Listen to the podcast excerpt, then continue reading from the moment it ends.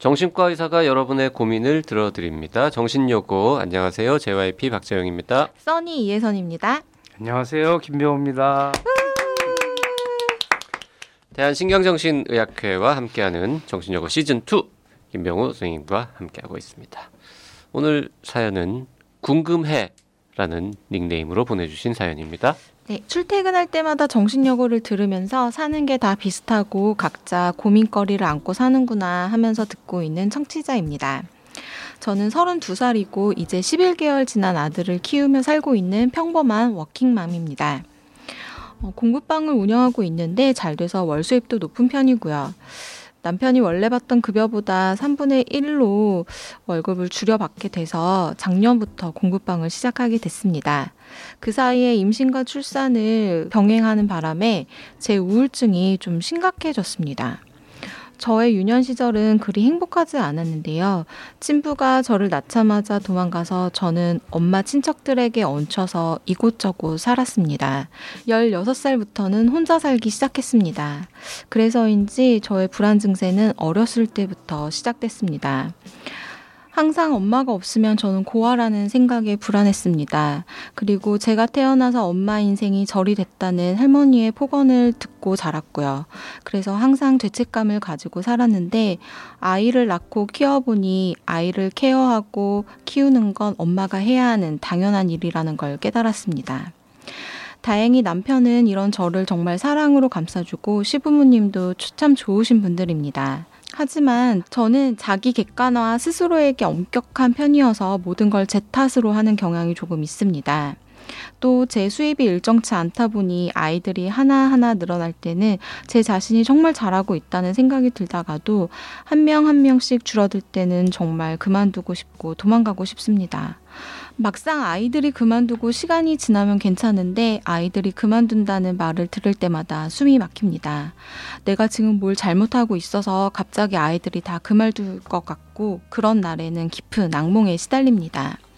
원래 불안 증세가 심했는데 남편의 직업도 월급도 규칙적이지 않은 데다가 심지어 저의 직업 또한 끊임없이 수입과 모든 게 불안정해서 제 증세가 더 심각해지는 것 같아요. 사실 공부방을 시작하면서 저를 비하하고 남들과 비교하거나 부러워하기 시작했습니다. 다른 집은 임신하고 출산하고 쉴 텐데 저는 출산하기 하루 전까지 일했고 조리원 2주 생활을 하고 출산 휴가 없이 바로 컴백했거든요. 나는 다른 집처럼 아이 낳고 쉬지도 못한다는 생각에 남편에 대한 분노와 짜증이 극에 달했어요. 정신과도 가보고 남편도 같이 가봤는데 약만 처방받고 상담으로는 전혀 나아지지 않았습니다. 혼자 책도 읽고 감사일기도 매일 쓰고 종교도 없는데 교회에 가서 이 불안 증세를 잡으려고 고군분투 중입니다. 제가 엄살인 걸까요? 다들 저보고 제 환경에 비해 일탈하지 않고 너무 잘 컸다며 대단하다고 하고 항상 작은 돈이라도 벌고 있지 않으면 저는 쓸모가 없는 인간 같아서 끊임없이 뭔가를 하면서 돈을 벌어야 하는 반면 남편은 하루 벌어 하루 살아도 괜찮을 만큼 초긍정적인 사람입니다. 남편을 보며 답답하기도 하지만 부럽기도 하고 어렸을 때 환경이 정말 중요하구나라는 생각이 들고 있습니다. 그래서 제 아이에게도 정말 좋은 환경을 만들어주고 싶어 노력 중입니다. 그런데 저는 어떻게 해야 하는 걸까요? 삶이 긴데 계속 이렇게 사는 건 제 스스로한테 미안하고 정말 불쌍해요. 행복하고 싶고 소소한 행복을 느끼며 살고 싶은데 이렇게 생각하다가도 아이들이 또 그만둔다고 하면 다시 불안하고 답답해집니다. 친구들한테나 가족한테 말해도 복에 겨운 소리라면서 핀잔을 주기 일쑤입니다. 남들은 200, 300을 벌어도 야근까지 하면서 상사 비 맞추면서 사는데 너는 그것도 아니고 그 정도의 엄살 떨지 말라면서요. 제가 엄살을 떠는 건지 제 가치관이 바뀌어야 하는 건지 정신여고에 물어보고 싶습니다. 다시 정신과에 가서 우울증 상담을 시작해야 하는지도 걱정입니다. 정말 너무 깊은 고민이었는데 이렇게 글로 어딘가에 터놓으니 좋네요. 긴 글 읽어주셔서 감사합니다. 네. 아, 우선 대단한 분이네요. 네. 불안과 걱정이 많은데 많다고 하지만 능력은 대단한 사람이네요. 그러게요. 네. 노력도 많이 하시고 네. 극복도 잘 하시고. 네, 실제로 이 되게 어려운 상황에서 자랐으면서도 잘 되고 그 바르게 살고 지금도 아기가 11개월 지난 아들 데리고 있다는데 저걸 우리 지금 손주가 10개월짜리를 데리고 있어서 봐는데 네. 이거 초죽음이에요. 우리 네 명이서도. 음. 근데 혼자 키우고 있는 거거든요. 네. 네. 그러면서 공부방하고. 음. 그러니까 어, 걱정하고 불안하고 이렇게 얘기하지 하시지만 실제로 굉장히 능력이 뛰어난 사람이네요. 물론 음. 불안 장애는 있어요. 네. 불안 장애가 만들어진 거는 그거잖아요.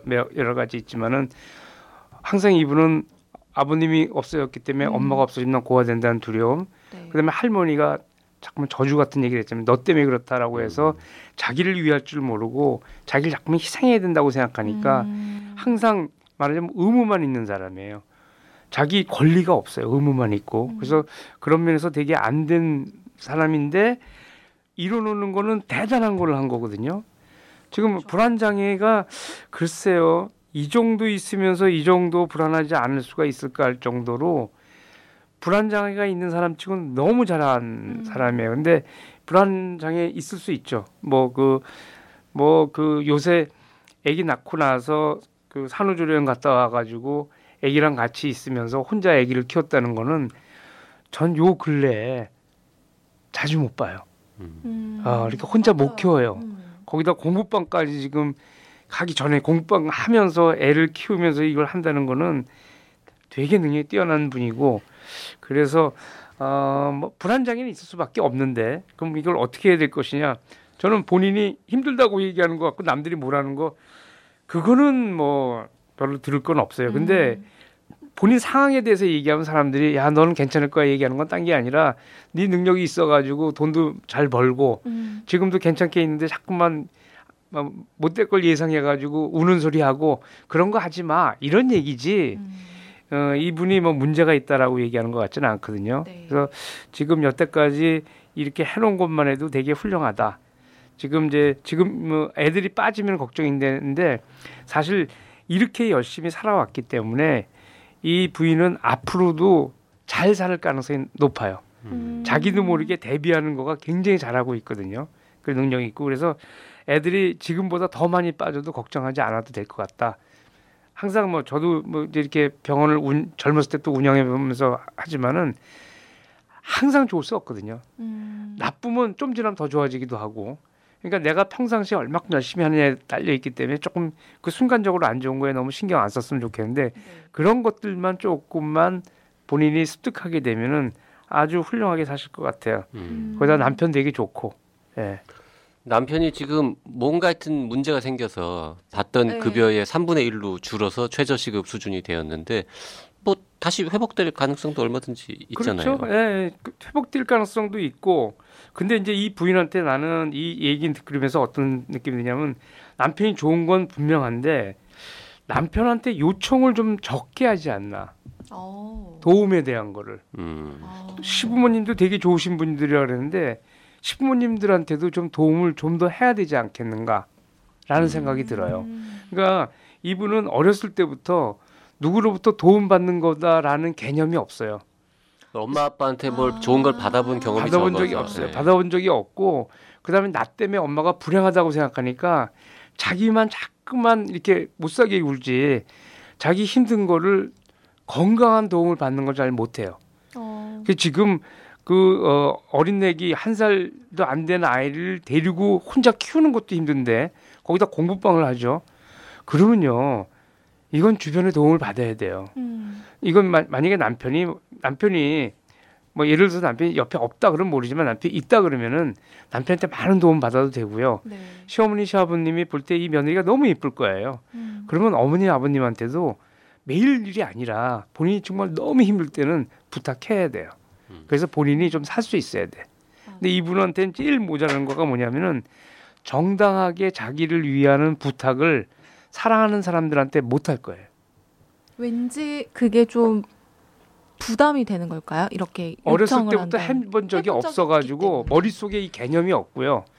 그래서 사랑이라는 건 뭐냐면은 내가 힘들 때, 내가 힘들 때 사랑하는 사람들한테 도움을 받아서 받는 것도 음. 사랑이고요. 그 도움을 받아가지고 행복해하는 것도 사랑이에요. 그래서 시부모님이 이, 이 정도의 며느리 같으면 이뻐가지고 많이 도와주실 거거든요. 음. 그러니까 시부모님도 물론 시부모님도 일 다 하시고 상황이 안 된다면 모르지만은 혹시 상황이 된다면은 또 안 된다 그러면 본인이 너무 힘들 때 음. 그때 일시적으로 부탁하는 건 하고 남편한테는 좀 많이 해도 될 것 같아요. 음. 음. 그 지금 다른 사람들한테 얘기했더니 엄살 피우지 마라 뭐 이런 얘기를 했던데 생각해 보면 이건 당연한 게 어떤 사람이 막 아 이렇게 되면 어떡하지? 앞으로 더 막 공방 안 되면 망하면 어떡하지라고 걱정하고 막 불안해하면 옆에 듣는 사람이 그래 너 망하면 큰일인데. 같이 불안해할 사람이 어디 있어요? 다 옆에서 에이 괜찮아. 뭐 그거 가지고 그러니? 이러고. 음, 그렇게 말할 거 아니에요. 내가 볼때 네. 이게 다른 사람은 모르지만 남편이나 가까이 있는 사람 중에 상황 안 되면 그래 얘기하면 그래, 네가 너무 힘들어서 그래. 이렇게 했으면 더 좋았어요. 그러니까. 예, 그러니까 음.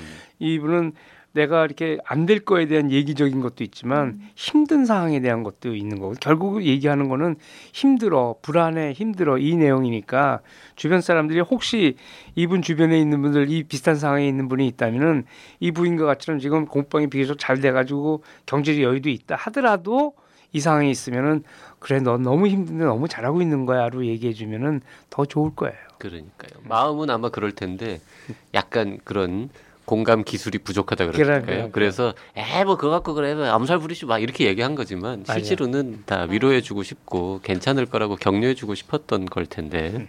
음. 아, 이분은 지금 불안 증세 그리고 우울증 이런 표현을 몇 번을 쓰셨는데 실제로 뭐 약을 드시고 계시거나 그런 것 같지는 않죠? 어, 갔다가 아마 병원에서 약을 처방하는 것만 갖고는 별로 도움이 안 된다고 생각하시는 것 같아요. 근데 네.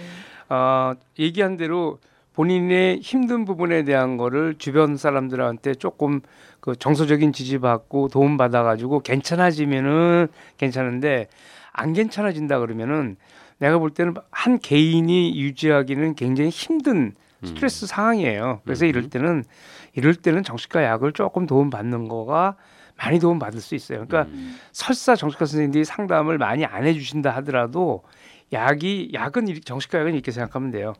정신과 약은 마음의 고통 어린 통증을 완화시켜주는 약이다 음. 이렇게 생각하면 돼요. 그러니까 마음의 진통제. 예, 그러니까 감기 걸렸을 때 해열질 쓰면은 열이 떨어지고 그 다음에 기침이 나는 걸 거담제를 진해 거담제 쓰면 기침 안 나오는 것처럼 정신과 약은 뭐냐면은 불안한 마음 떨어뜨리고 우울한 마음 없애주고 잠 편하게 자게 하고 쉽게 얘기하면 마음을 약간 평온하게 해준다고 생각하면 돼요. 그러니까 약을 남용하는 건 안 되지만은 이분 같이 아주 힘들 때는 약을 쓰게 되면은 그래도 통증이 좀 그 완화되면서 본인 스스로 이거 정신을 조절할 수 있는 능력이 더 힘을 발휘해 가지고 조절할 수 있는 능력이 만들어질 수 있으니까 일시적으로 도움 약에 도움 받는 거는 해도 된다고 생각해요. 네.